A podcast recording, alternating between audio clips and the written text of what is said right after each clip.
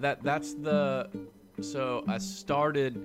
So me and my buddy, um, if you go back and listen to the the early episodes, me and my friend who we used to get high together, and we uh, got sober together, and we were both Christians, and we were both in AA, and so Mhm. we found ourselves in that weird center where like kind of rough around the edges too much so for church and then too you know you can't really talk about christianity specifically in aa and so we're like well let's like Right. start our own little thing to talk about it.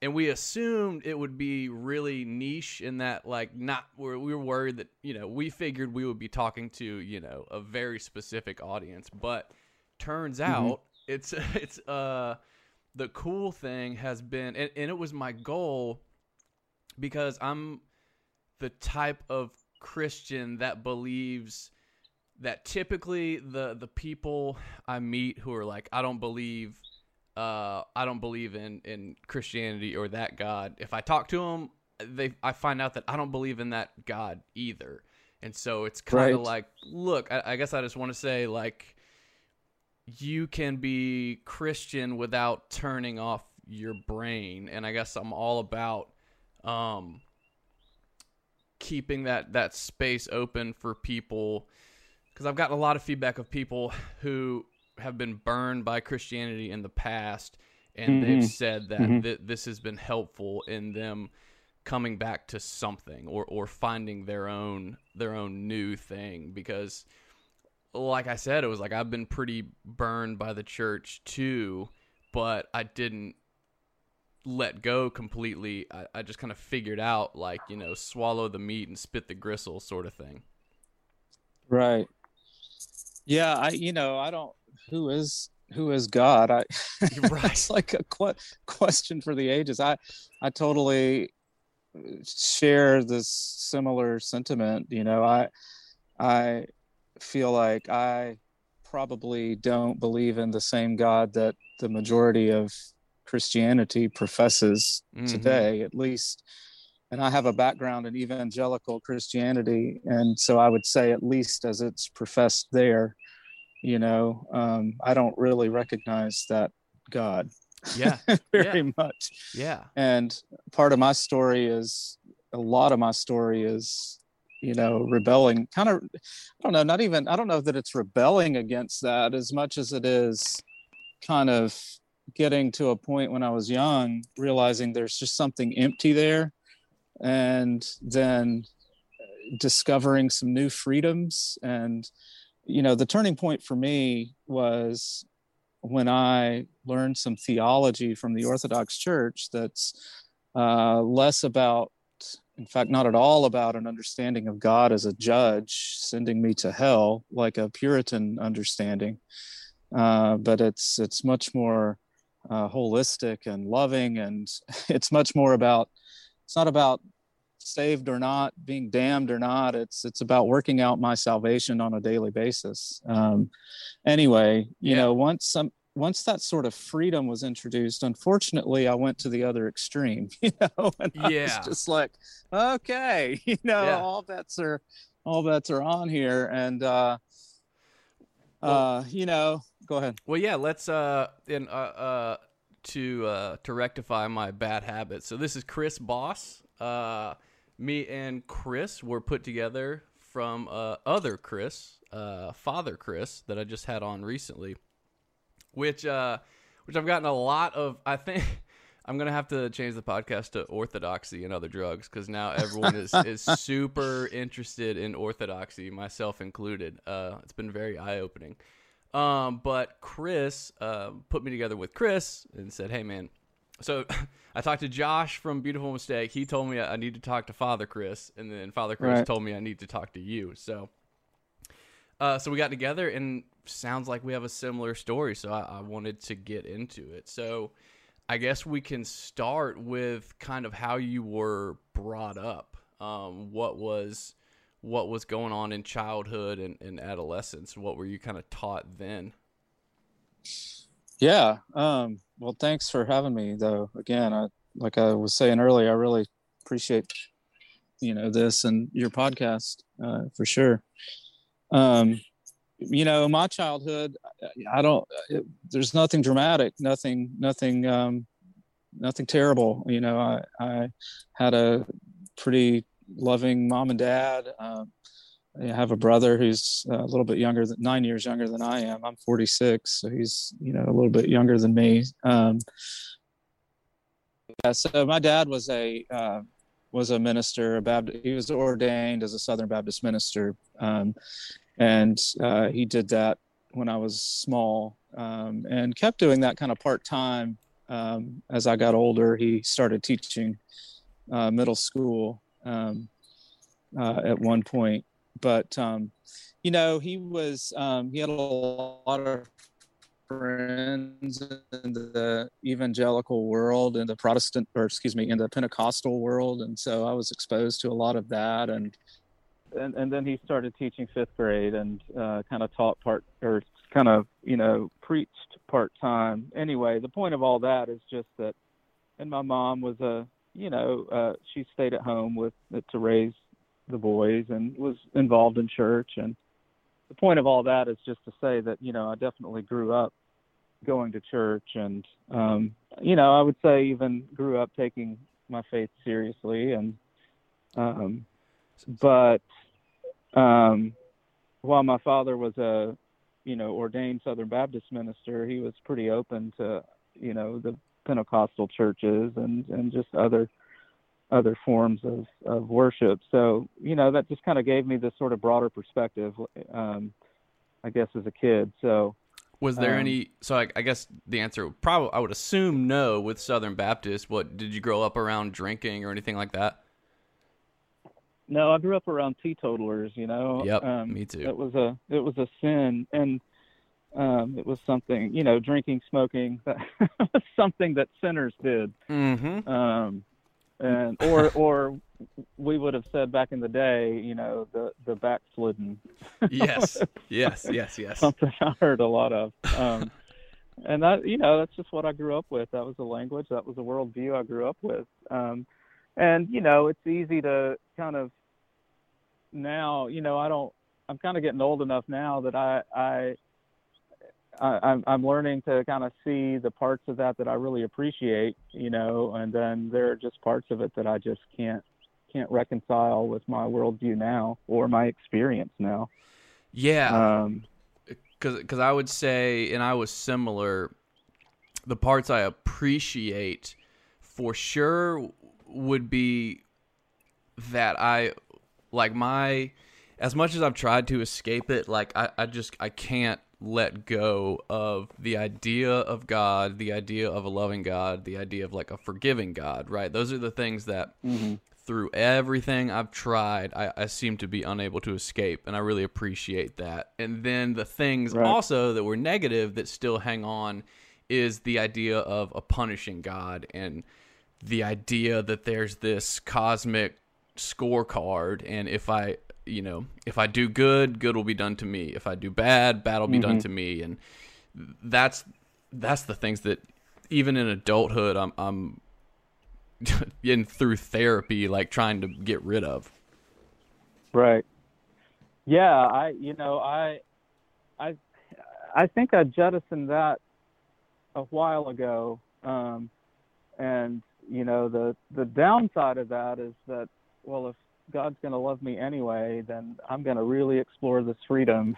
yes. I'm going to really, uh, you know, and I took that way too far for 20 years or so. Um, and, you know, that's, that is what I've come to believe in is hell. I mean, that was, you know, yeah, choosing to, to separate myself from, from, from God, um, certainly had its consequences that were, you know, kind of in my face, but just on an emotional and just, you know, just in a, on a spiritual level, I was just, you know, I was always trying though. And that's, that's part of what I'm trying to tell myself now. Like I never stopped trying to find God, to connect with God. You know, it's not like I, in my, my experience was not that I just said, there is no God. I don't believe, you know, I always believed.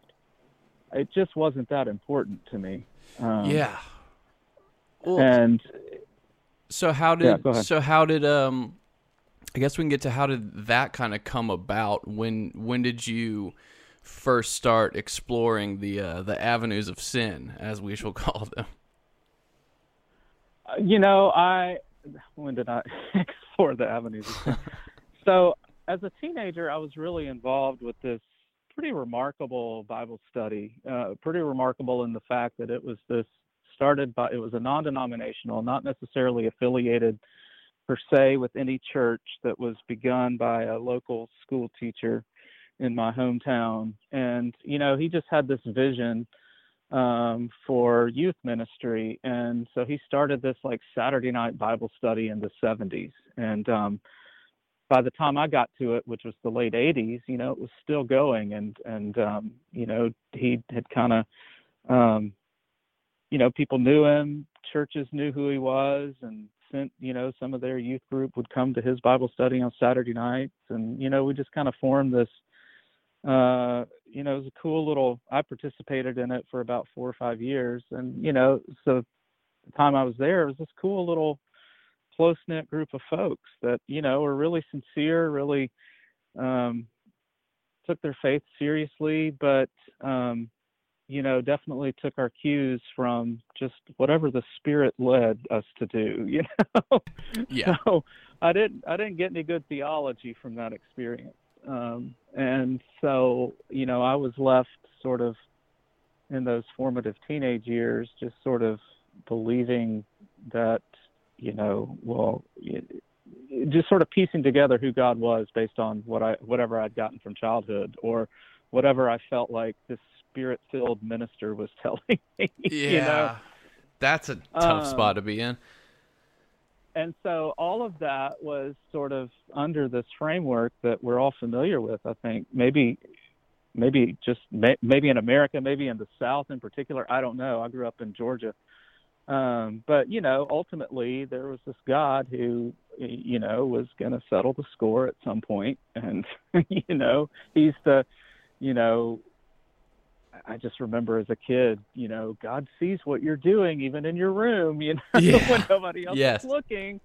And it's like, you know, years later in graduate school and I, I you know, learning about these post structuralist theorists, Foucault, for example, who's got the talks about the panopticon, you know, and the all seeing um disciplinarian like in the uh, you know in the prisons how they have the big guard towers Yeah. kind of see 360 you know um anyway i was like oh my god that's that that's god that's who i see as god you Yeah. know and i was like yeah that's really kind of kind of ridiculous but i didn't um but so i so i guess I, i'm kind of rambling but but the long and short of it is though that i had also kind of just gotten like emotionally wasted just like I, I can't keep chasing these highs that that this thing seems to be about Did Um, you did you do you remember any did you get the spiritual highs? Like did you have spiritual experiences back then?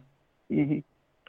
You know, it's funny because I definitely now, you know, identify as an alcoholic, and um, you know, we talk about alcoholism as being more than, you know, it's not really, you know, drinking was the solution. There's Sure. this other spiritual malady. So, I am starting now a year into this deal, um, you know, to really look back and kind of see that as being present in my life from, a ki- you know, a, a young kid, really um, just full of anxiety, full of insecurity, full of, you know, I don't know who I am, but whoever you think I am, that's that's who I'm going to be. and when it got to that that particular stage in my life, it was like that was giving me my my fix. And Hmm. you know, I and I and and keep in mind, I think these people I was, you know, in this this particular group I'm talking about, I mean, they really, I believe they genuinely loved me and there was nothing nefarious or sinister going on there but you know it was you know it was also though about this worshiping god who you know i needed to find an emotional high from or else if you didn't then something must be wrong with you Yes. a or b the spirit's just not here and so what's going on you know Yeah. and that so to that degree yes totally chasing those highs because how else do you know if the spirit is moving uh, other than feeling him? You know? Yeah. and Yeah, and I that I think I found, and it's why I, I totally get things like Pentecostalism because one of the first or the first uh, inpatient treatment center I went to was a, a fundamentalist one in the mountains of uh, Lenoir, North Carolina, and right. it was you know it was lots of spirit filled things god's gonna heal you of everything but dude i remember the worship services we have and it was full of like i mean i'm talking it was like a, a free facility so it was full of some hardcore felons convicts some like rough hmm. folks and we would get shattered during those worship services. I mean, people just crying Right. their eyes out. Like it, it was, it was for sure a feeling, right? Right. And so I get it. I get the appeal of that. And I got caught in the cycle as a kid of the sin, repentance, redemption cycle where I would, you know, use drugs or whatever, or, or masturbate or have sex or whatever the sin was at the time, get this intense feeling of guilt and shame, tearfully confess to God Yeah. or or another uh, youth pastor, pray, and then have this like feeling of like you know cleansing or whatever. And yeah, I, th- I think you're dead on when that was like my er- that was I just inserted God and religion into my addictive framework. Yeah. Yeah. Yeah. It's and it's funny to hear you kind of say that and and to hear your story with that. You know, it's it's like this and you know, I still do that, but the difference is that like here's what I do now. What I do now, I still I, I'm I'm reflective. I, I I take what I find that's blocking my spiritual life to a, a, a priest or someone or, or someone I'm close to, and we talk about what I can do to get better, right? And to block that off. Whereas before it was this recognize this really bad thing, say you're sorry, do something, and never do it again.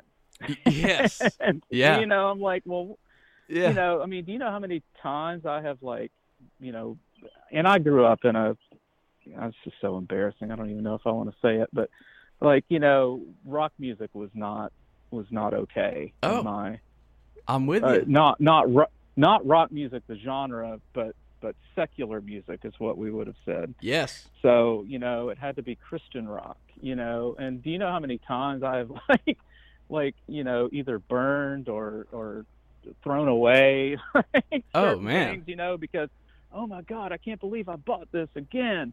I'm never doing it again. You You know. you want to hear so something bad. funny? so you know the Smashing Pumpkins song Zero.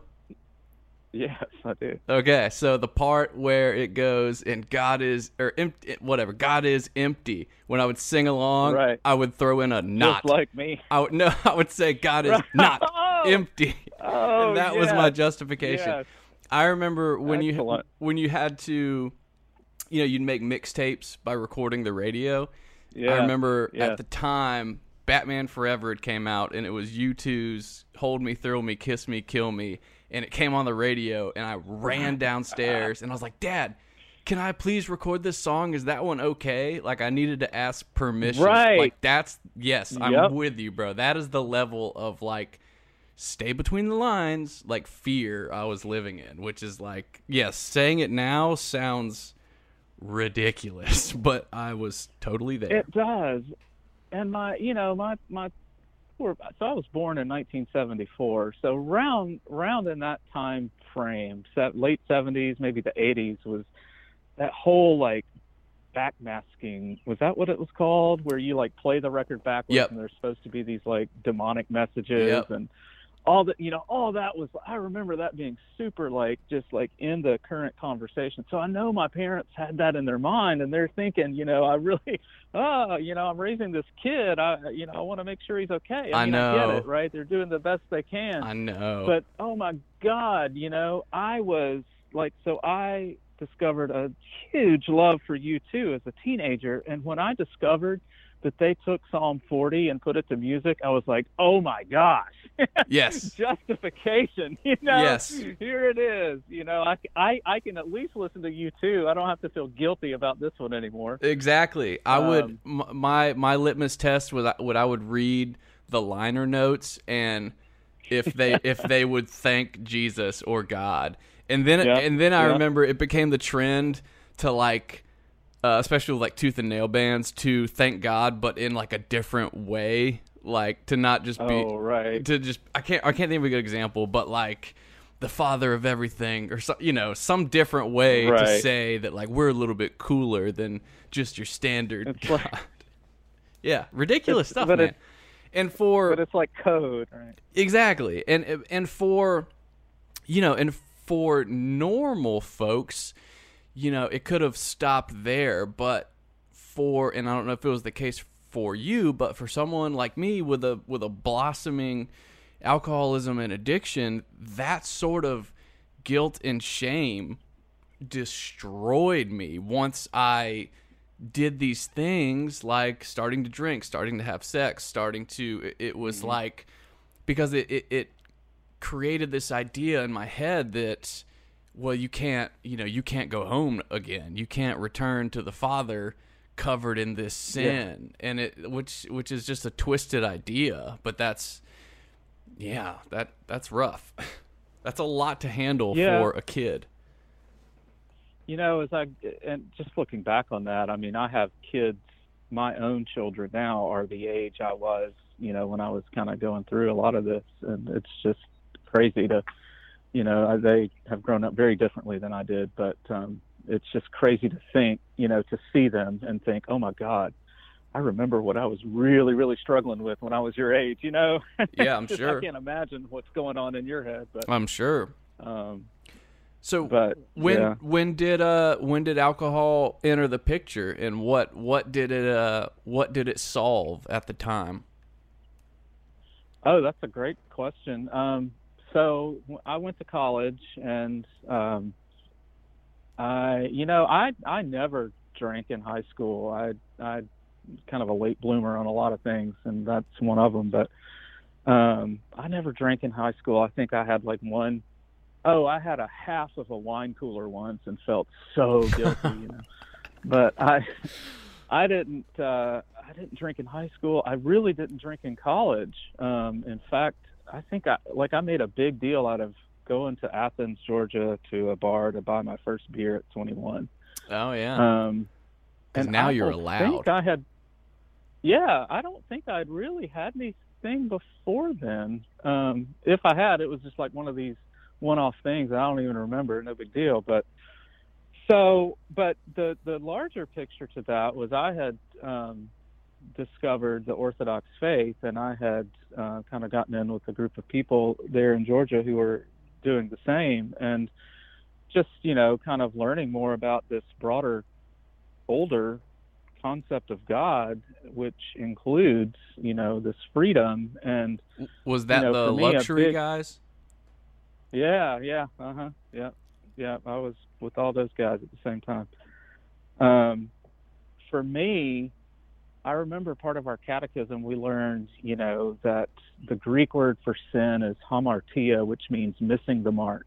mm. so that was that was huge for me because you know it's like this um it's like you know sin is not something i do necessarily that like is like to be punished like speeding and i get a ticket you know sin is what i do that separates me from from god and that can be so many things you know and it does Mhm. it's not just this one one thing or another and um um, I can say more about that later, but but that that was really huge for me. And then you know, and I'm I, I want to be careful about how I talk about this because I don't want to sound like I'm bl- I'm blaming, but it it's just being around adults who, uh, you know, they were like ticking off all the boxes. They were like uh, successful in whatever they were doing, which you know I don't mean like living in fancy houses. I just mean they had their lives together.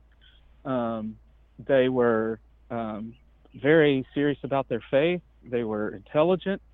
they you know just kind of loved me for for who I was and they drank alcohol you know and not not to any kind of extreme um but it was just like this you know and even smoked cigars you know? Yeah. and even said curse words you know? Holy and it was just like this yeah it was just like this whole different ball game at that point. And i was like oh my gosh you can really love god and it really doesn't have to have to anything to do with all these things The, um, that you do necessarily. The current parallel um, would be uh would be Christian's obsession with craft beers currently.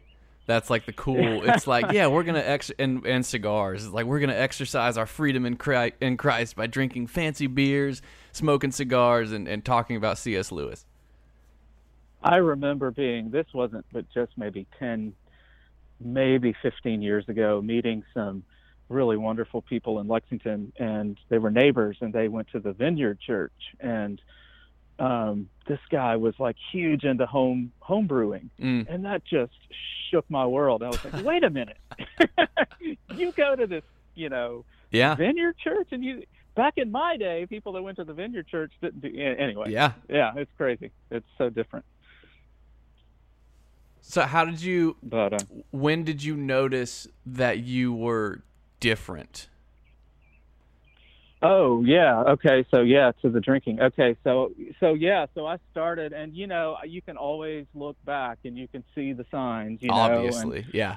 I mean, I know now. I can look back even on those really early days. I was always the guy that wanted it to keep going. You know, I didn't Yes. and and you know at i guess at that point it was like instead of two beers i'm going to have four and you know that's Yep. really kind of um but it just you know it's what they say. It's a slow progressive thing. And um so i you know had gotten married and um i um um you know i was uh we let's see I, I i taught high school for a year. I'm trying to reconstruct all this. And then uh, we moved to Kentucky in 2003. We had had two kids at that point. Before that, we lived in North Carolina where I'd gotten my master's degree, and um, it was at that point that I really started like being aware that something's something's probably not right here.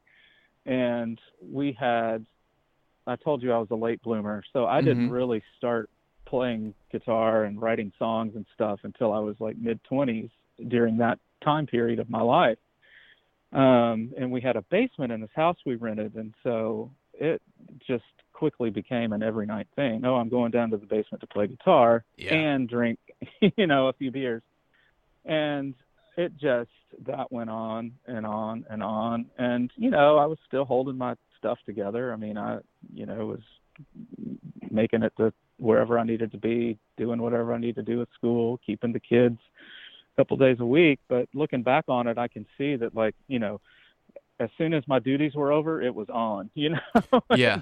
And it was super easy especially during those grad school days the first time there it was real easy to kind of couch that as just well that's just what you do you know it's Mhm. just part of the culture um and so you know it just it kind of it was just sort of what what we did and um you know, I had a couple people who would say, "Man, every time I see you, you have a drink in your hand," you know, and Yeah. I was like, "Well, yeah, I mean, you that's because you see me at you know this this time of day or Yeah. whatever." Yeah. I mean, what do you what do you expect? It's eleven thirty a.m. Like, of course, I've got a drink. right right right and um oh this is funny i this just popped into my head i was recounting this not too long ago this is a cornerstone story i went up with those luxury guys to cornerstone back in i think it was 2001 or 2 it was right before i moved to kentucky and i moved to kentucky in 2003 and i was pretty well into like i can see now that i was pretty well into my drinking career and we have you been to Cornerstone? I have. I have.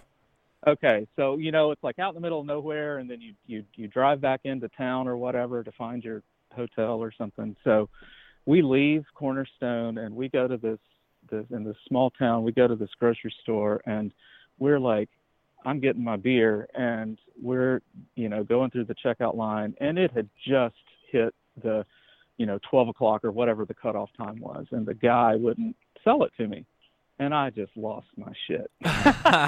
Like- and I had every justification in the world. You got to be kidding me. We drove all of whatever, whatever, whatever. This podunk town, you know, yada yada yada. And I Oh, look man. back on that, and I'm just like, oh man, you know, it's you know. So there are just uh, in sobriety, there are just all these moments like that that I see. My gosh, um, you know, it was really bad, and you, you can't see what you, you know, can't see though. that's true. Um, and I don't know. I don't want to give a whole drunkalog necessarily, but you know, it just it kind of kept progressing and kept progressing to the point that um, uh, you know I was sitting out on the back porch of my home, just kind of drinking by myself every night of the week, and um, you know that's just kind of kind of what you do. And um, I've made lots and lots of bad decisions along the way, and um, you know had some repercussions from all that, and uh, it just finally. Yeah, Um, so and and I, I think I just wanted to comment on that because I think yeah, yeah, and I'm a um I'm a substance abuse counselor, and what a, a thing that commonly comes up that I don't think, and maybe uh, people on the outside looking in can see it more than we can, but you know, everyone like when you say, you know, I drank for 20 years, it's it's not that you were stumbling drunk 24/7 for 20 years, but like when you're in uh-huh. there's such a difference in being in active use versus being in recovery that even your day-to-day decisions are kind of being made by this drunk version of you right? Even when you're not even in your your clean moments during that time it, it's just amazing like how much that's what always astounds me looking back at my own life is and I can I can remember my thought processes then and I'm just, it's just it's so amazing how much of a different person that was. And it's like why would I ever absolutely. get into that argument? Why would I ever choose to move there? And it's just like, Right. it's just it's crazy. It's insanity. I when I started my first step last April, um, I struggled with I okay, but how how is my life unmanageable? yeah And how exactly am I an alcoholic? Because I I had this, like you said, I had this sort of stereotype of an alcoholic as being stumbling or you know homeless or or or and this is I'm a unique case, I know, but or like physically addicted. I don't think that I had ever gotten physically addicted. Maybe I had and I'm not aware, but I could go two or three days and I wouldn't get the shake sure um, and I was talking to my sponsor had me call, you know, make some phone calls, and I was talking to this guy in Atlanta who had, I don't know, 20, 30 years of sobriety. So, you know, he'd been doing it a while, and it was like a light bulb went off when I had this phone conversation with him because I was just explaining to him my story, my situation, and he he, really he's you know I, I totally recognized that. He's like, yeah, I could go for a weekend too, but problem is I just never really wanted to. And yeah there yeah was just something about when he said that, and then uh, a little while later, kind of connecting it to that sort of restless, irritable, and discontent. You Yeah. know, I was like, "Oh my gosh, there it is," and Yeah. um, that was just sort of the the moment for me. I was like, "Well, that's that's what's been going on then for for yeah a while." I because just uh, could, uh, I couldn't couldn't see it. a lot a lot of times it's not um especially if we're if we're good professional drunks we can somewhat Mhm. uh keep together the external factors but our internal life is completely unmanageable and and that's that's sometimes the thing that's hard to understand is that you know I, I had the job I had the wife I had the kids I had the bank account but inside like you are this vapid black hole of negativity and stress and it's like that's that's also unmanageable you know if you can't Absolutely. yeah but yeah sorry Oh, continue man. so i guess we can we'll No, I get- was just gonna. Sorry. no yeah go ahead No, I was going to pick up on that. My emotional life was completely unmanageable, a disaster.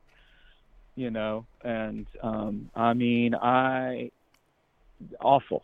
You know, and um, you know, I in 2016, I think it was, Um, you know, my wife and I, who you know we'd been married for 20, 20 years or so. Um, I mean, we were just like we're done. I mean, and it was me. I was like, I'm done. You know, I'm done with this Mm. because it's you know it's it's it's it's it's always about somebody else, right? It's Yep. like I'm not happy because of you.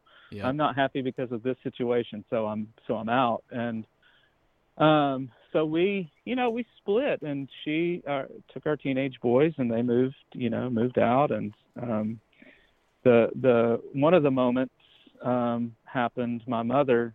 Um, so I, you know, I was famous for canceling plans, and yeah. um, part of that, you know, I, I have an anxiety disorder. So, you know, a while, you know, a while back in my 20s, I started having panic attacks, and so I would cancel things because of panic attacks. Well, it just sort of grew into this thing, you know. Well, then it became, okay, I would really rather stay here and have a few more drinks than go to dinner with whomever. So I'm gonna just cancel, you know. Right. and I'll just o- oftentimes I would just use my anxiety as as, as the reason. But um, but anyway, so I canceled this lunch with my mom, and who had just moved to to Kentucky from Georgia to be near us, and she had my wife drive her over, and she I was sitting on the back porch smoking, drinking my beer. Um, it was a hot sunny after sunny Sunday afternoon, and she just came up to me and she's like, I, you know, I don't remember exactly what she said, but she just she had tears in her eyes. She was like, "This just is not you. This isn't right. You're just I, you know, I please get, please do something. Please get some help." And Oof.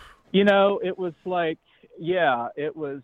I mean, I was honestly drunk enough that I was like, okay, I feel something. Um, enough to like know that that this is really major, but it still didn't really sink in, if that makes sense. I mean, oh, it was yeah. kind of like okay, okay, Yeah. shit's real here, you Yeah. know, and um, and um, so not too long after that, my you know, I just said, okay, you know, I'm going to do it. And my wife and I decided to reconcile. We did part of that was me not drinking anymore. Part of that was getting involved, going back to church because I had been a really bad Orthodox Christian at that point for about, I, I want to say 15 plus years. Um, and by bad Orthodox Christian, meaning I just kind of hardly ever went. I certainly didn't pray at home. You know, I just wasn't doing the deal. And um, so she had started going to an Episcopal church, and I was like, fine, that sounds good to me. I, I just, I, whatever. Yeah. you know. Yeah. Whatever I got to do. And whatever I got to do. So I jumped back in, and I jumped back in with two feet. I got involved in the in the church. You know, I started serving. Um, you know, helping with the altar guild, just whatever. Do you know participating in these little um, Lectio Divina type small groups that they would have, and and you know just really had some great spiritual growth. But I realize now I was kind of white knuckling it um, to some degree. Um, I remember being at a David Bazan show early on there in Louisville. He was just playing solo, and I was just like sipping my club soda at this bar uh, with my wife, you know, and it just pissed off that I couldn't go get beer, you know. Yeah. Was- Oh, but yet I knew I didn't want it because I knew I didn't want it, whatever, you know. But just you know, that was kind of like my existence. And then I, again, I told you I was a late bloomer, so I I decided, you know, it's time to start a band. Uh, You know, I've been writing all these songs and I've, you know, whatever. I just I need to do this. So I started this band and we got really active in Lexington and we started, you know, traveling to Nashville and Cincinnati and whatnot. And um, so being in that those those bars and those clubs or whatever, um, I started drinking again, you know, and it was just this sort of, you know, maybe one night I would, maybe one night I wouldn't. It became a gamble. Um, yeah. And What was the band? I, my band is called Kind Skies. okay. Um, yeah, we're on all the streaming stuff, but um, um, we're still together. But you know, pandemic has kind of we've been writing and recording, but no playing live. So. Yeah.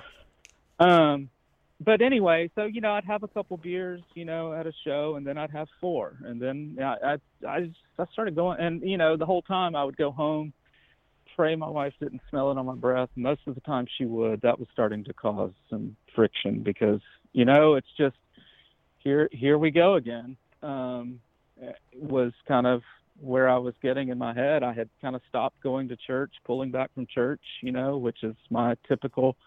That's just what I do.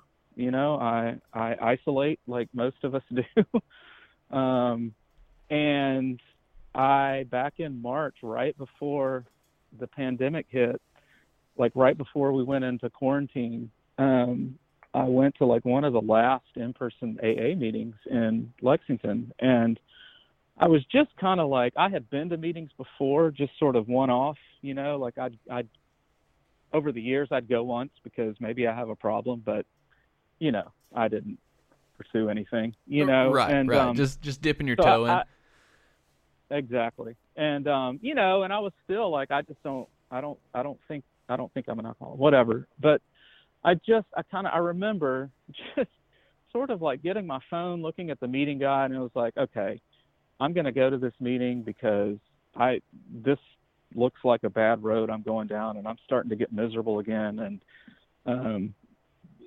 whatever and I'll go to a meeting, but it's got to be real close by my house, or I'm not going. And you know, I gotta. It's got to be on my terms. Right? Yeah, 'Cause it's all yeah, me, I love so. I love it. but And if I hear something I don't like, I am out. Right, exactly. Through the mercy of God, there was one that was down the road for me, and um, you know, I walked in, and I, it was a really small group, and uh, um, this guy approached me afterwards, and uh, he became my sponsor ultimately. Um, but this guy approached me afterwards, and you know, he, he was just talking. He gave me his number, and he's you know, yeah, you know, you call me whatever. Well, I sat on it for about four weeks, I think, three or four weeks. And I don't know. One Sunday, I was just like, yeah, I guess I should give this guy a call. So let's just see what happens. So I called him. I was like, hey, you know, um, I told him who I was. I was like, you know, I don't know how to get a sponsor, but I guess I need one. Yeah, yeah. It's what am I so supposed to do? awkward. It's so awkward. I love it. It is. And he uncharacteristically, and you kind of have to know him to kind of get this maybe, but he was just like, oh man, I'll be your sponsor. I was like, oh, okay. You know, I didn't know any better. Yeah, Uh, you know, yeah. now I know you kind of talk around, you know, you can whatever, but it's worked out for me. So uh, that's been good. But um, so, you know, I, you know, he was like, well, when's the last time you drank? I told him, he's like, all right, April 8th is, is your, you know, sobriety date. And we started working the steps. And, um, you know, I, I, I haven't had a drink since. And more, well, not more importantly, but as importantly, I feel like I've been um, sober, you know, and Yeah. that's something I didn't really know uh, back in 2016. I didn't, I didn't know what I thought sobriety was one thing, and and I now understand it to be something completely different. What um, what it's would you? not just. yeah, what? I thought it was just. I I thought it was just not drinking, um, and you know maybe getting a hobby. you know, yeah, uh, maybe maybe even praying. I mean, maybe going to church. I did that too. Um, and now it's it's it's an action. Um, Yeah. You know, it is a day. It is a daily action, and you know, kind of going back to my early experiences as a Christian, um, as a teenager, and we were talking about getting those fixes. You know, um, it it it it. I I have been driven by my feelings for so long that I almost don't know how to live. But it has been so freeing, you know, to get into recovery, to to start working some steps, to actually doing stuff, and you know, it sucks sometimes. I mean, it sucks a lot of times. Oh, I don't want to do it, but and there are some days I don't, you know, and and I'm pretty miserable those days. Um, like I'm just not enjoying life. I'm not. I'm not serene. I guess. yeah. Um, I think that's a super important message too because I have talked to a few people in early recovery that think it's kind of like going back to the Christian guilt stuff. They think they're doing something wrong if they're not if everything's not sunshine and rainbows all the time and it's like no my Mhm. friend like life is very much still life but you can respond to it in a different way and then it's still Right. you know I, I disagree strongly with the statement that my best day sober or my worst day sober is better than my best day getting high because I had some fantastic days getting high, so I will always push back Right. against that. But um, Right. but I get the sentiment right in in that Right. like I wouldn't, you know, I wouldn't trade. Um, I really relish the fact that I can wake up and not have to put something into my body to change the way I feel. You know, Yeah. that's that's pretty precious to me these days. Um, Absolutely. I, you know, I, I you said that, and I was just thinking. I, I, I agree. I, you know, being drunk wasn't the problem. I was, I was fine. You know, I felt okay. yeah, it's, it's, it's, it's when you're not that's really Yes. terrible. Um, yeah, yeah, and but yeah, I, I totally agree that changing, not having to, you know, and I feel like I, in some ways, I feel like I, I have no, no business speaking in, in, in some regard. I mean, I, I, I'm barely a year into this deal. Um, um, at, you know, at, at the same time, my experience is my experience, and it is what it is, and Absolutely. that's all I can. That's all I can speak for.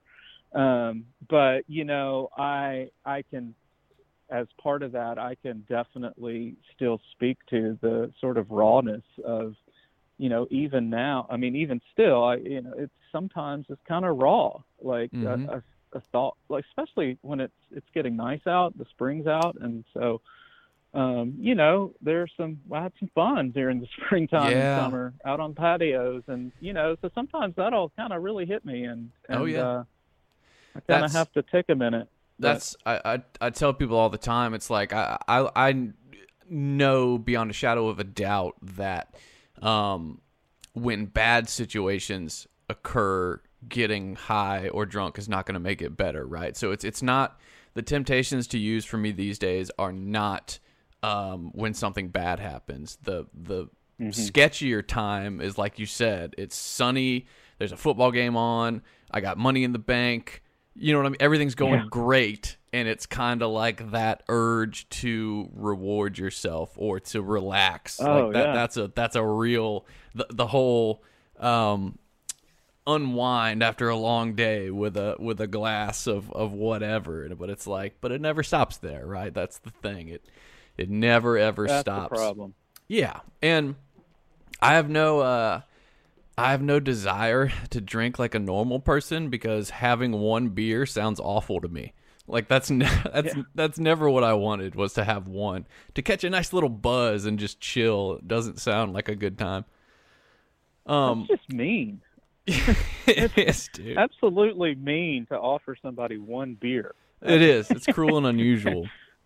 I did um in the in the time we got left, I did want to hear cuz this is just from for me personally what you were talking about um of things that block you off from God, right? Cuz this this is internal. This is one of my internal struggles is I look at verses, for instance, of things that saying, um, like I guess it was Paul said, nothing, you know, neither height nor depth can separate you from the love of God, and this idea that there's Right. nothing that can separate us from God. Um, Right. then there is the the AA side or kind of what you're talking about where there there are things that I can do that will separate me from God. But that's always something because I struggle hmm. with things like the dark night of the soul where I will feel separated from God but I I guess I feel hmm. like it, it's God doing it because I I don't understand what I can do to get closer to God, and then I have to fight that part of me that says, "Oh, it's because I'm I'm not doing the quote right things, and and God is mad at me or something." So I guess I'm just curious for your thoughts on that, or or what what you've learned. Yeah, that's huge. I mean, that's you know, my I really want to get over my feelings so badly. You know, uh, what I believe, and I I love Thomas Merton, and his New Seeds of Contemplation is just ground. I mean, it's life changing to Ooh, me. I'm gonna write Um, that down. Uh, oh my gosh, it is so it is so readable. It is just amazing. And so what I believe is that God is never or God is always present. I I don't believe that I think that I am just not aware of his presence. Um Hmm. and I don't don't see it, don't hear it, don't don't whatever. For me, I mean, it's just you know, I guess it's we might have some universal things in common, but I'll just be honest with me uh, these days, and and I know this isn't, I don't know, this is just me. For me, smoking has been a a, a thing for me for 20 years. I just and it's that instant gratification. It's that it, it, it just is. For me that is the one thing right now that i recognize that you know it it's continuing to feed that addictive part of my brain and it's continuing to isolate me um, by making me i guess it's make obviously making me physically dependent but i'm just I, I can't explain it but i just get into this other place in my life when i'm smoking actively Oh you know? man, and you're hitting me. In, so in the, you're hitting me in the nicotine Uh, button. I hear you though. I'm listening. I'm know, listening. but but no that's just me and that's that's why i'm saying i that's clearly not everybody's experience because i go to aa meetings and we all stand around and smoke outside you know I've and, and had they're that perfectly thought fine before though. I've had that thought But before though. but you know it's not just nicotine it's also my overindulgence of chocolate and right. You know it's like chocolate is perfectly fine. It's wonderful. But i misuse it and i use it for all these you know i can recognize after the fact as like comforting mechanisms and things like that. And that's being to me that's being that's kind of ignoring the the the i guess we would say the holy spirit you know um that is uh that that is the life spirit within me because that is doing something that I know is not in my best interest, that I know is something that I'm I, not out of guilt or shame or anything else, but I'm just not gonna gonna be who I want to be, you know, continuing to like do this thing um, uh, habitually. And I don't know if that makes any sense. And and It you know, maybe I need counseling, but but that's just kind of where I'm at, and that's that's kind of what I I- believe, and it could literally be anything, though. You I- know, I guess my my counter question to that is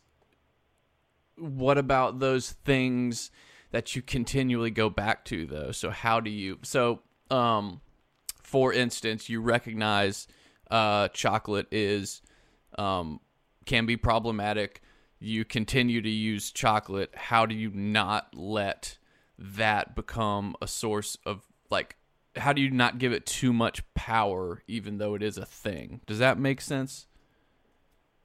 I think so, and I I wish I could do that, you know, better. I think that the right thing to do in those situations, I think, for example, wh- go ahead. I was gonna say I might just be leaving myself in out, and I'm trying to rationalize. Like the answer might just be you need to try to stop doing those things. You know what I'm saying? But I might be Yeah. rationalizing a way to, because it's like you said earlier. It's that whole uh, who what what scripture is it where it's like everything is permissible, but not everything is good, and like what then? Not everything is lawful or good. Yes. Exactly, and that's that's I love that because that is exactly what I'm talking about. It's and it's like, again, it's just for me. It's it's, you know, it's like if I were, you know, coming home and eating two bags of potato chips a night, right? We'd recognize that as a problem.